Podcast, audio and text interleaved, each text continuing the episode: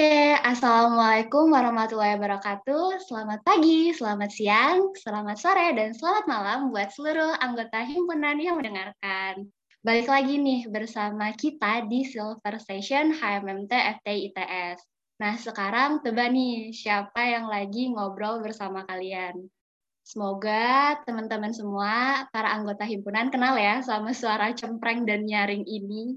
Jadi sebelumnya kenalin, namaku Hanifah, dan akan menjadi host di Silver Session yang ketiga kali ini. Tapi di Silver Session ini aku nggak sendirian nih. Aku datang bersama teman-teman yang juga kece dan keren abis gitu. Dan uh, mungkin bisa cek sound nih dari tamu-tamu kita. Boleh nggak nih? Ayo. Oh, Anifa. Wedi, siapa nih? Langsung perkenalan kali ya. Oke, boleh nih, boleh. Oke, halo, perkenalkan nama aku Yunia Sada, bisa panggil Yunia dari MT21. Di sini aku selaku asisten laboratorium kimia material. Kita kedatangan asisten laboratorium kimia material dan nggak sendirian nih Yunia ternyata ada siapa nih? Selamat malam, pagi, siang, ataupun kapan pun untuk anggota himpunan. Nama aku Hamdan Kafimaguri. Mungkin sebagian udah tahu ya, Aku di sini sebagai koordinator dari grader metalurgi dan juga mungkin udah megang di perlak sama di ekstraksi juga. Jadi keren banget nih. Udah paling terkenal ya Mas Hamdan ya. Tadi disebutin semua grader metalurgi, perlak, ekstraksi. Kayaknya buat teman-teman seluruh angkatan jadinya tahu ya Mas Hamdan ya. Dari paling eksis nggak sih Mas Hamdan Bener nih? banget. Bener eh, banget. Bukan eksis ini sih, kayaknya terkenal gara-gara itulah. Gara-gara paling serem ya. Dan enggak ya Mas, paling baik ya Mas terkenalnya. Amin amin. Amin deh paling baik Yun. Kalau Yunia ini juga terkenal banget nih di teman-teman MT22 ya. Aslab cantik nih, aslab cantik dari kimia material nih, terkenal banget sih Yun. Sebenarnya aku terkenal asisten paling baik, paling kalem sih sebenarnya nih, Peh. Oh gitu. Jadi kalau misalnya aslab kimat yang lain itu nggak kalem gitu ya? Nggak uh, baik bener. gitu. Cuman aku sendiri yang kayak misalkan praktikan aku agak molor nih deadline-nya, aku kayak kasih keringinan, iya nggak apa-apa gitu, aku tuh gak besok gitu. Sebaik hmm, itu aku gitu. untuk praktikan aku. Jadi buat teman-teman praktikan yang kemarin satu semester sama aku, kalian beruntung guys. bertanda, bertanda, enggak kan? Beruntung banget nih. Mungkin teman-teman yang satu aslab sama Yunia bisa diserang langsung ya Yunianya ya. Katanya beda dari yang lain, paling baik gitu. Bercanda ya guys, gak kalah maaf. gak, gak, gak. Aku udah udah sadar diri kalau mungkin aku udah dianggap seperti itu sih. Oh, oh gitu ya Mas Hamdan udah sadar diri. Alhamdulillah ya Mas Hamdan kalau kayak gitu. Oke deh, jadi uh, teman-teman anggota himpunan, kali ini kita kedatangan asisten laboratorium dari kimia material ada Yunia Sadah dan juga grader metalurgi, grader perlakuan panas, dan juga grader ekstraksi nih, ada Mas Hamdan Kafi. Dan di sini kita bakalan sedikit kulik-kulik nih, apa sih itu grader, apa sih itu aslab, dan lain sebagainya. Mungkin dari teman-teman yang MT22 gitu, kepo banget nih tentang apa itu aslab, apa itu grader, dan udah pengen nih punya niatan buat terjun ke dunia aslab dan grader gitu. Mungkin boleh dikenalin dulu nih Mbak Yunia dan Mas Hamdan. Apa sih grader dan aslab itu? Mungkin boleh dimulai dari Mbak Yunia. Mungkin dari uh, dulu ya. Singkatannya kan asisten laboratorium nih, sesuai dengan namanya, asisten laboratorium. Jadi memang mahasiswa yang dipercaya oleh dosen untuk mendampingi praktikan selama praktikum berlangsung. Dan nggak hanya cuman sebelum praktikum, tapi juga selama praktikum dan sesudah praktikum pun kami para aslab ini juga mendampingi. Mungkin grader pun sama kayak gitu kan. Tapi mungkin kalau yang asisten laboratorium di kimia material sendiri, ini karena ruangannya lumayan agak bersih ya, mungkin agak bersih gitu ngomongnya. Jadi mungkin sekali-sekali kita pernah membersihkan gitu. Sebagai asal bertanggung jawab juga atas kebersihan laboratoriumnya. Jadi kalau agak bersih kita dari aslab juga ngebersihin ya. Udah bersih makin dibersihin ya biar makin kinclong gitu ya. Betul. Beda dari lab-lab yang lain gitu, lab metal, lab yang lain gitu beda ya ini ya. Ini mungkin Mas Hamdan mungkin... yang laboratoriumnya metalurgi nih? Yang paling bersih, paling bersih, lebih bersih dari kimat nih, setahu Hanifa nih Mas Hamdan. Gimana nih Mas oh, Hamdan? Oke, okay. dari grader dulu ya. Mungkin istilah grader ini kan baru terdengar ketika kuliah ya. Kalau dulu kan kita udah tahu yang namanya asisten laboratorium. Sebenarnya kalau dari tugas kurang lebih sama sama asisten laboratorium. Tapi mungkin pembedanya itu dari namanya. Kan grade, grade itu kan nilai. Nah, grader berarti penilai. Jadi eh, di sini mungkin ke porsi penilaiannya itu kami agak lebih banyak dan juga kami juga bertugas kayak ngasih responsi dan lain-lain. Makanya ketika teman-teman teman-teman MT22 dan teman-teman MT21 dulu dapat praktikum metal juga ada penilaian responsi di sana. Karena di sini kami selain berfungsi untuk mengawasi kegiatan praktikum, kami juga uh, bertugas untuk menambah sedikit lah pengetahuan terkait teman-teman. Sama sedikit info juga, grader ini biasanya uh, untuk laboratorium yang ada di lantai bawah. Istilahnya laboratorium yang orang-orang mengatakannya itu nguli lah, seperti itu. Kalau online gini mungkin rasanya nggak terlalu seperti dulu lah. Tapi dulu aku kan juga sempat ikuti praktikum metal 1 2 secara on, offline full jadi setauku dulu Mas Mbak terdahulu itu grader itu juga bantu-bantu lah terkait kegiatan-kegiatan di lab, misalnya ada dosen kayaknya kemarin juga di Pak Wikan ada sama Pak Agung ada proyek, kita itu diajak ngebantu sedikit lah, kayak ngebantu nge-ETSA dan lain-lain seperti itu.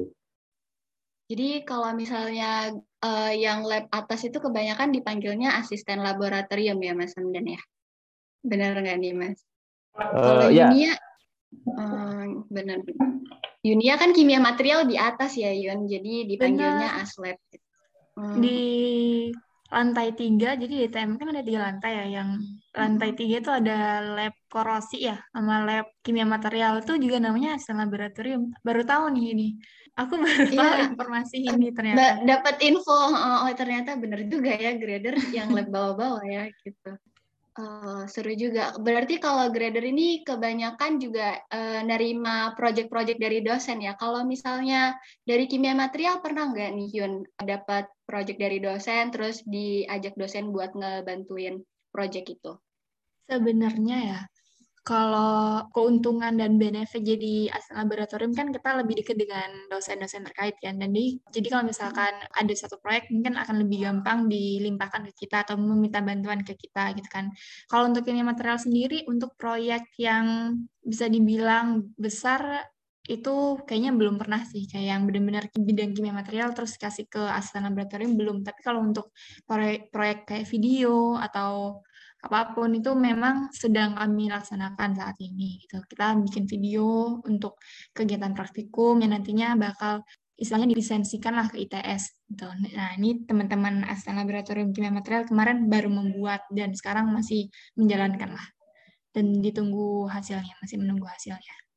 Ya dengar-dengar uh, Aslab Kimat lagi sibuk buat bikin video praktikum gitu sih ya, ya makanya kelihatan rame banget di labnya. Jadi kelihatan banget ya kalau misalnya grader itu gimana, aslab itu gimana. Jadi buat teman-teman nih anggota himpunan uh, termasuk MT22 ya, terutama MT22 yang udah punya niatan uh, untuk menjadi seorang grader dan juga aslab udah tahu nih kira-kira tupoksinya aslab itu yang kayak kebanyakan yang seperti apa sih? Terus buat yang grader itu yang kebanyakan seperti apa?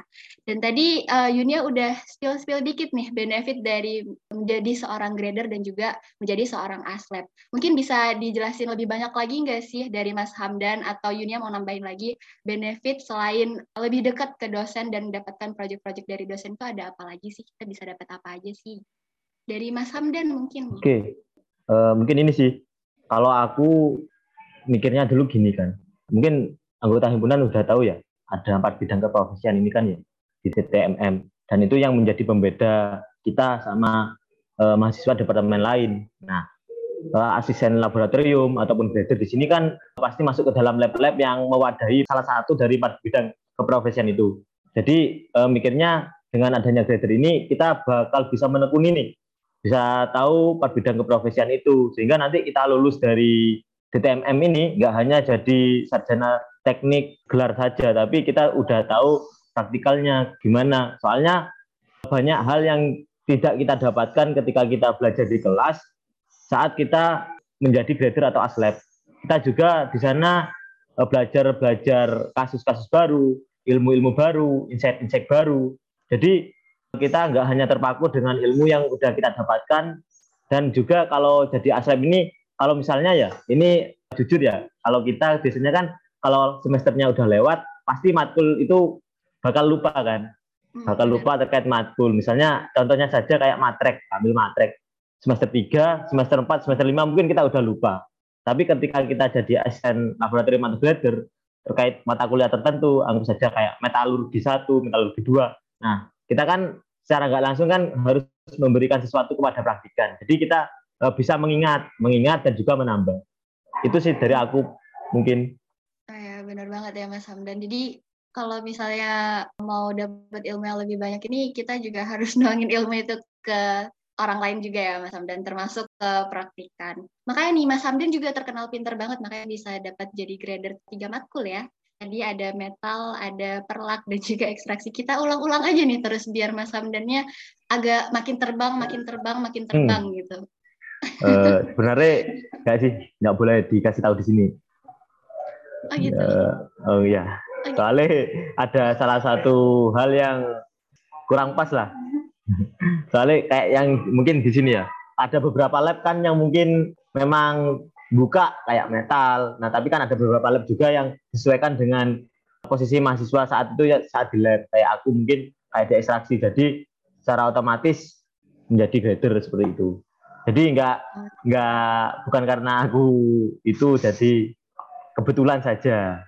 Hmm, klarifikasi gitu. sedikit lah. Oke, jadi anggota himpunan jangan berekspektasi terlalu lebih ya, karena Mas Hamdan habis klarifikasi nih, jangan berpikiran seperti itu gitu kalau nggak salah tadi Mas Hamdan lagi di laboratorium ya. Kalau di Unia lagi di mana nih? Posisi saat ini ya? Lagi di mana? Iya. Kebetulan uh, banget. Iya, di mana? Sekarang lagi ada di samping ruangannya laboratorium material. Jadi lagi di kompus sekarang. Oh, jadi sama-sama lagi di laboratorium ya dari hmm. Mas Hamdan sama Yunia. Sayang sekali Hanifah nggak di laboratorium juga ya. Kalau boleh tahu biasanya di laboratorium itu ngapain aja sih dari Mas Hamdan sama Yunia? Mungkin boleh diceritain ceritanya sekarang nih lagi ngapain atau biasanya di laboratorium itu kita bisa ngapain aja? Dari Yunia mungkin boleh cerita-cerita. Kalau di laboratorium kimia material ngapain aja sebenarnya kalau aku karena masih semester 5 ya, jadi emang keperluan di sana memang hanya sebagai asisten laboratorium, paling cuma menyiapkan uh, alat dan bahan untuk kebutuhan praktikum, kemudian memang menyiapkan praktikannya sendiri, terus juga kalau memang selama praktikum itu berlangsung ya mengawasi kan, jelas mengontrol mereka apa udah benar praktikumnya, terus mengarahkan, dan kalau memang udah selesai ya kita mengarahkan mereka untuk membersihkan laboratorium, mengembalikan alat dan bahan di tempat awalnya. Kalau untuk sementara itu sih beda ya mungkin kalau yang angkatan atas mungkin udah mulai coba tugas akhir jadinya mungkin juga udah trial and error di sana. Kan bentar lagi Yunia juga mau tugas akhir ya. Oke, mungkin kalau Mas Hamdan nih gimana nih Mas Hamdan? Oke, mungkin kalau aku hari ini kebetulan ya kan juga udah semester akhir juga kebetulan jadi sekalian ngerjain TA lah sama kadang tugas-tugas lain. Soalnya kalau online gini kalau misalnya aku di kos agak ini ya cuman nggak produktif lah makanya aku ke lab. Nah mungkin ya kalau tugas akhir ya kayak kata Yunia tadi ya running apa yang menjadi tugas akhir kita ya trial error. Dan alhamdulillah sekarang aku dan teman-teman udah ini sih udah mulai analisis data. Itu sih kalau sebagai tugas akhir. Kalau misalnya posisi sebagai grader ya kurang lebih sama kayak Yunia tadi. Mungkin kadang kalau saat aku sama teman-teman grader itu gabut ya kadang nyoba-nyoba alat yang belum pernah kepake lah istilahnya, belum pernah dipakai. Jadi biar lebih tahu. Nah, itu mungkin salah satu benefit lagi ketika kita jadi aslep atau grader, kita tahu alat-alat yang belum pernah kita pegang dan kita bisa mempelajarinya sendiri di sana. Selama kita mematuhi SOP, nggak boleh sembarangan lah istilahnya. Hmm, gitu mungkin banyak dari teman-teman anggota himpunan khususnya yang angkatan online gitu misalnya Hanifa dan Yunia juga belum masuk di berbagai lab gitu terus untuk mencoba berbagai alat juga. Kalau boleh tahu nih Mas Hamdan, kalau misalnya mau uh, mencoba suatu alat gitu, itu kan tadi Mas Hamdan udah spill nih tentang SOP. Kalau boleh tahu SOP-nya ini ada di depan alat itu kah atau tertempel di dinding kah atau memang ada buku tentang SOP SOP-nya kah atau gimana gitu Mas Hamdan? Uh, mungkin ini ya, aku jelasin dari kayak cara kita penggunaan alat. Yang pasti kita ini punya kepentingan lah istilahnya yang awal nggak boleh sembarangan dulu. Kalau saat kondisi saat ini kan memang masih dibatasi, jadi punya izin dulu, izinnya ke Kaleb, ke kadep ataupun ke PLP atau tendik yang ada di sana. Nah setelah dapat izin nanti kita boleh nih belajar. Kadang terkadang ada beberapa tendik atau PLP yang ada di lab itu biasanya yang ngasih ngasih tahu caranya. Dan juga kadang kita belajar sendiri ada UP SUP-nya itu biasanya ditaruhnya itu nggak jauh dari alat. Biasanya ditempelkan di tembok ataupun di dekat sana. Jadi SOP ini memang diberikan supaya alat itu bisa berguna dan berjalan sebagaimana mestinya. Soalnya terkadang ada beberapa orang yang agak ceroboh, akhirnya eh, alat-alat itu nggak bisa berguna sampai umurnya lah. Misalnya rusak duluan, ataupun ada yang error, seperti itu. Oh gitu, jadi nggak perlu takut ya Mas Hamdan kalau misalnya uh, lagi dampingin grader gitu buat nyobain alat itu kita juga bisa ditunjukin SOP penggunaan alatnya gimana ya Mas ya? Hmm, bener. Jadi dimanfaatkan lah. Kan memang hak kita kan menggunakan fasilitas yang ada seperti itu. Selama kita mematuhi aturan yang ada, pasti nggak ada yang larang. Hmm, betul betul. Jangan lupa keselamatan juga ya teman-teman. Kalau nggak salah di lab metal itu uh, banyak alat-alat yang cukup berbahaya gitu ya. Jadi kalau misalnya nanti masuk ke situ terus melihat alat-alatnya jangan uh, asal-asalan buat menggunakannya atau asal-asalan nyentuh-nyentuh, pegang-pegang atau mengoperasikannya karena kita punya SOP-nya jadi harus tetap dipatuhi. Kalau di kimet itu berarti banyak ini ya, Yun, kayak zat-zat kimia berbahaya gitu ya? Mungkin ada beberapa zat yang berbahaya ya kayak cuman um, pastinya semua harus sesuai prosedur sesuai apa yang dikatakan Sandan tadi poin segala sesuatu yang mau kita laksanakan di laboratorium kimia material harus seizin tendik di sana di situ kalau di laboratorium kimia material itu ada namanya Mbak Yeni kalau yang belum tahu biasanya Mbak Yeni itu yang mengatur uh, semuanya gitu kalau memang butuh izin untuk praktikum di sana ya monggo untuk menghubungi Mbak Yeni Oke deh, kalau gitu. Jadi kita udah cerita nih tentang grader itu apa, terus uh, manfaatnya gimana, aslet itu apa, dan manfaat menjadi aslet apa. Terus udah sedikit spoiler nih tentang laboratorium kimia material dan juga ya metalurgi. Mungkin teman-teman anggota himpunan yang udah kepo dan pengen banget nih jadi seorang aslet dan grader, boleh diceritain dong Mbak Yunia dan Mas Hamdan gimana sih untuk menjadi seorang grader atau aslet ini? kita harus melewati step apa nih? Kayaknya banyak banget nih dan bikin pusing kalau nggak salah ya. Mungkin dari Kimat dulu ya langsung dijawab sama Mas Hamdan yang metal dan lain sebagainya, yang perlak dan lain-lain. Kalau buat yang kimia material itu persyaratan dulu kali ya, aku sebutin persyaratannya. Persyaratannya pertama pasti harus jadi mahasiswa dan mahasiswi DTM MTS pastinya. Terus uh, minimal semester 2 dan sudah mengambil mata kuliah kimia material dengan minimal nilai AB. Terus yang ketiga memang mau berkomitmen untuk menjadi asisten laboratorium kimia material sama dua semester ke depan gitu kan. Terus kalau prosesnya sendiri dulu kalau aku pertama berkas dulu, ngumpulin dulu persyaratan yang diminta, kemudian kalau sudah lolos berkas nanti ada tes tulis, setelah tes tulis, baru ada wawancara, dan kalau memang layak untuk menjadi asisten laboratorium, nanti ada pengumuman uh, siapa yang berhasil lah istilahnya. Jadi asisten laboratorium kimia material. Cukup panjang ya Yun stepnya. Itu Cukup berhasil panjang. dilewati semua ya sama Yunia, berarti Yunia keren banget nih. Pantas aja diundang di silver session ini. Kalau nggak keren, nggak diundang. Tapi yang lainnya nggak usah insecure karena nggak diundang. Ini perwakilan aja kok. Perwakilan dari orang-orang keren. Mungkin dari Mas Hamdan, gimana sih Mas untuk menjadi seorang grader? Apa nih stepnya? Mungkin kalau persyaratan umum ya sama ya kayak di Kimat, ya kayak mahasiswa DTMM, terus juga udah lulus matkul terkait. Mungkin perbedaannya nanti kalau di metal, oh ya, jadi kenapa kok aku bisa megang metal sama perlak? Kalau di metal itu, kalau teman-teman udah jadi grader metal, otomatis nanti di tahun keempatnya nanti bakal jadi grader perlak, lakukan panas. Nah, makanya karena megang dua ini, stepnya juga lebih panjang, lebih panjang daripada di lab lainnya. Jadi awalnya seperti biasa ya kita seleksi berkas, kemudian tes tulis, terus setelah tes tulis nanti kita bakal ada study case, study case yang berkaitan dengan metal dan perlak. Kemudian itu study case Eh, kita juga ada di tes responsi supaya kita juga nanti bisa lah memberikan responsi kepada praktikan dan yang kemudian adalah screening seperti itu. Tapi teman-teman jangan takut dengan step banyak seperti ini. Kalau teman-teman memang berniat, pasti ada jalannya lah. Nggak, nggak mungkin nggak ada. Terus aku kan juga di ekstraksi juga. Nah kalau di sini itu karena aku juga member lab karena TA aku di lab ekstraksi, jadi otomatis dari dosen juga memberikan amanah itu kepada mahasiswa yang TA di ekstraksi. Tapi kalau kebetulan di angkatanku ketika TA ekstraksi itu kan gak banyak peminatnya. Jadi sebelum masuk ke TA juga ada beberapa seleksi juga. Seperti itu sih. Tergantung kondisi nanti lah bagaimana. Seperti itu.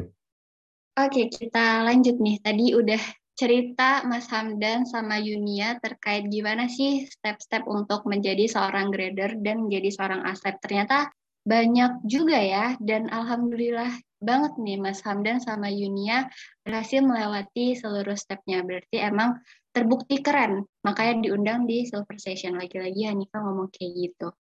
Mungkin dari Mas Hamdan sama Yunia boleh nggak sih cerita, kalau nggak salah stepnya tadi untuk jadi grader kan panjang banget tuh ada kendala-kendala nggak sih Mas selama Mas Hamdan satu mengikuti seluruh stepnya itu? Ini sih kalau kendala kendala mungkin kan kalau aku dulu saat jadi grader metal kan harus benar-benar belajar metal satu, metal dua, metal eh, sama perlak, sorry sama perlak. Jadi kendalanya mungkin, nah sama ini kalau metal satu dulu kan alhamdulillah aku kan dapatnya dapat tak wahid lah, istilahnya. Nah itu jadi agak gampang istilahnya belajar di sana soalnya aku bisa dapat ilmu dari pembuat diktat gitu kan. Nah di metal 2 kondisinya itu langsung tiba-tiba ini kan kita kan dari offline ke online ya peralihan. Nah itu benar-benar ketika di metal 2 itu dosenku kebetulan waktu itu kan masih nggak bisa beradaptasi dengan ini kondisi pandemi. Akhirnya dalam satu semester itu kelasnya asinkronus terus. Akhirnya di Metal 2 ini aku kesulitan untuk memahami di sana. Jadi mau nggak mau aku harus belajar lagi ketika aku dulu mendengar terkait ini, terkait adanya oprek seperti itu sih. Kalau kendalanya ke belajarnya sih harus memunculkan niat untuk belajar seperti itu. Sama membagi waktu juga. Soalnya kan kita kan juga harus belajar saat EAS juga dulu waktu biasanya kalau oprek-oprek itu sukanya ini di akhir-akhir biasanya mepet sama EAS-EAS seperti itu hmm. gitu sih.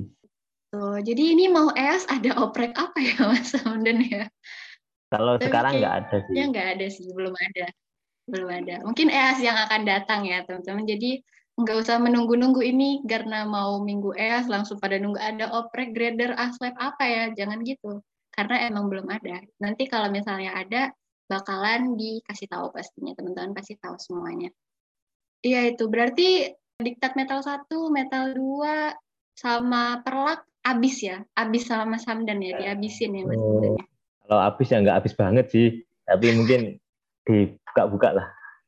Hmm, dibuka-buka. Kalau abis kenyang Mas Hamdannya kenyang. Oke, mungkin dari Yunia nih, gimana nih Yun? Ada kendala apa nih waktu daftar jadi aslep kimat? Sebenarnya kalau kendala waktu itu karena kebetulan proses seleksinya full online ya full online jadi kendalanya nggak terlalu berarti sih menurut aku cuman yang lucu adalah waktu sesi interview kebetulan banget aku lagi halangan gitu kan perutnya lagi sakit. Terus waktu sesi interview tuh aku udah kayak masa bodoh pokoknya jawab tuh apa yang di otak aku udah aku jawab aja kan. Terus kayak udah dalam hati ah kalau emang udah nggak terima ya udah deh gitu kan. Ketimbang harus pusing gitu kan harus pusing nahan perut terus harus pusing mikirin jawaban. Jadi udah pasrah. Tapi Alhamdulillah sih hasilnya ternyata memuaskan. Gitu. Hasilnya alhamdulillah terima jadi asisten laboratorium kimia Korea.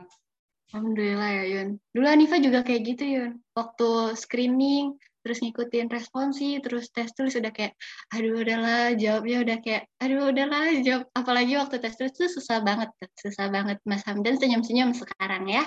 Karena emang susah banget itu tes tulisnya. Terus kayak udah nyerah, udah pasrah aja cerita ke orang-orang, gimana nih Anifa? oh nggak bisa nggak bisa jawab udah nggak tahu apa-apa jawabnya udah cepet banget langsung kirim langsung kirim langsung kirim alhamdulillah alhamdulillah. Sekarang dapat hasilnya ya Yun. Alhamdulillah. Ini Manifa juga grader juga ya metal? Alhamdulillah iya. Di bawah naungan Mas Hamdan ya. Jadi tahu nih Mas Hamdan kayak gimana gitu. Uh, ya jangan di sinilah ya, sudah cukup terkait hal-hal seperti itu.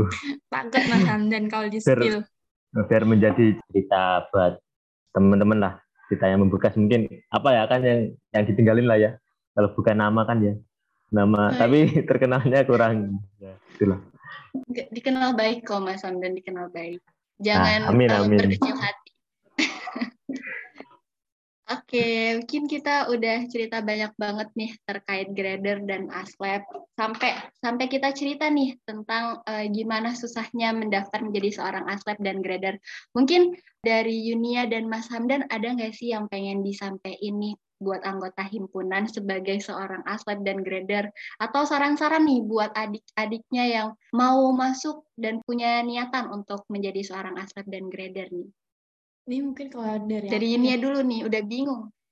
Oh, oh, soalnya sering deh aku dengar kayak anggota himpunan tuh minder gitu kan, mau coba daftar asal laboratorium atau grader ini dia merasa minder duluan gitu, merasa cheer duluan. Padahal kalau buat teman-teman kalau udah tahu aslinya kayak apa, ya nggak sebenarnya nggak mesti harus pinter banget, enggak. Pokoknya yang penting mau bertanggung jawab, mau belajar.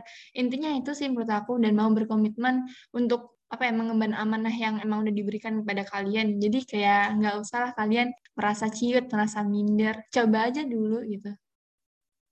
Mungkin aku nambahin ya, ya bener tadi kata Yunia itu. Jadi kebanyakan mungkin dari kita melihat daftarnya misalnya yang daftar orangnya lebih pinter, akhirnya minder. Jangan. Kita nggak ada yang tahu kan. Misalnya terkadang eh, mungkin ya aku sebagai orang yang pernah nyeleksi juga, nyeleksi grader-grader itu, aku nggak hanya ngelihat dari sisi ilmu juga. Soalnya dari grader ini kalau kita cuma ngandelin cuma ilmu aja, tapi di sisi lain masih ada yang kurang, itu kurang bagus. Dan kalau misalnya teman-teman punya kelebihan di lain, kalau ilmu itu bisa ditambal teman-teman. Misalnya kalau teman-teman masih ngerasa teman-teman nggak punya ilmu terkait mata kuliah atau pelajaran tertentu, itu ilmu itu bisa kita dapatkan seiring dengan berjalannya waktu lah selama kita jadi grader atau aslet. Soalnya kita juga kan di sana nggak jalan sendiri, nanti pasti dibantu. Jadi jangan minder. Terus yang kedua gini, teman-teman di sini juga banyak wadah kan di TMM ini kan aslab grader itu kan nggak hanya kimat, tapi banyak sekali sebenarnya. Nah harapannya teman-teman di sini anggota himpunan di sini nantinya juga bisa memanfaatkan lah. Soalnya kenapa? Ya seperti yang udah kami jelasin tadi, sudah Yunia udah aku omongin di awal, bahwasanya sebagai seorang aslab atau grader ini banyak benefit-benefit yang bisa kita dapatkan. Jadi sayang aja kalau kita kuliah 4 tahun cuman sebagai praktikan saja tanpa pernah menjadi seorang apa grader atau aslab itu menurutku kurang sih. Tapi kan setiap orang juga punya ini ya, punya jalannya masing-masing. Tapi saranku juga dicoba lah. Biar kita nggak ya itu bidang keprofesian kita itu benar-benar kita dapatkan. Gitu sih. Sama ini nitip buat anggota himpunan terutama yang sekarang jadi praktikan jangan susahin gradernya lah istilahnya atau atletnya. Soalnya ya tahu sendiri lah ya. Kita meskipun sama-sama mahasiswa di sini tapi kita juga tahu lah punya kesibukan masing-masing. Jadi harapannya teman-teman punya kewajiban ya dijalankan. Kami juga punya kewajiban. Mohon dibantu kewajiban kami seperti itu. Insya Allah kami juga bakal membantu. Itu sih. Saling menghargai mungkin ya Mas Hamdan nah seperti itu. Benar banget. Saling menghargai ya Mas Hamdan. Jadi uh, praktikan tidak menyusahkan grader dan aslabnya grader dan aslab juga memberikan manfaat buat praktikannya dan tidak menekan atau menakuti praktikannya. Jadi kita mendapatkan sesuatu yang bermanfaat bareng-bareng ya. Benar nah, benar. Jadi buat teman-teman anggota himpunan kalau misalnya nih udah punya niatan buat mendaftar menjadi aslab ataupun grader, gak usah kecil hati, eh aku kurang nih ilmu tentang metalurgi atau ilmu tentang perlakuan panas atau ilmu tentang kimia material atau korosi atau proses manufaktur kan kita banyak banget nih grader dan aslab. Jadi nggak usah minder, kita coba aja. Karena kalau nggak nyoba tuh kalau prinsip Hanifah, kalau nggak nyoba nanti menyesal. Jadi mending dicoba dulu, walaupun gagal ya udah, kan aku udah nyoba kayak gitu. Jadi uh, yang penting mencoba aja dan ilmu itu benar banget bisa didapatkan seiring dengan berjalannya waktu. Jadi kalau misalnya nanti kita udah grader, oh berarti kita punya tanggung jawab ini nih. Kita harus sharing kepraktikan tentang ilmu ini. Berarti kan kita pasti punya semangat, punya niatan untuk menambah ilmu kita karena kita mau ngasih tahu ke orang lain tentang ilmu itu gitu. Benar banget nih. Mungkin itu udah kita dengerin tentang grader dan aspek, tentang laboratorium juga, tentang manfaatnya dan bagaimana sih menjadi seorang grader dan aslab ini. Udah dikasih saran-saran juga nih dari Mbak Yunia dan juga Mas Hamdan. Mungkin terima kasih banyak nih Mas Hamdan dan juga Yunia atas waktu dan kesempatannya, atas sharing-sharing ilmunya di Silver Session kali ini mengenai ASEP dan grader pasti menjadi manfaat banget buat anggota himpunan yang sedang mendengarkan sekarang, baik di pagi hari, di siang, sore, dan malam hari nantinya. Terima kasih banyak ya Mas Hamdan dan Yunia atas kesempatannya. Mungkin ini adalah silver session ketiga dari HMM TFT ITS. Semoga bisa memberikan manfaat ke anggota himpunan semuanya, baik yang ada di Sabang sampai Merauke, baik yang mendengarkannya di pagi hari ataupun di malam hari. Semoga bisa menjadi manfaat bagi teman-teman anggota himpunan semua. Aku akhiri dari Hanifah. Assalamualaikum warahmatullahi wabarakatuh. Selamat pagi, siang, sore, dan malam, teman-teman anggota himpunan.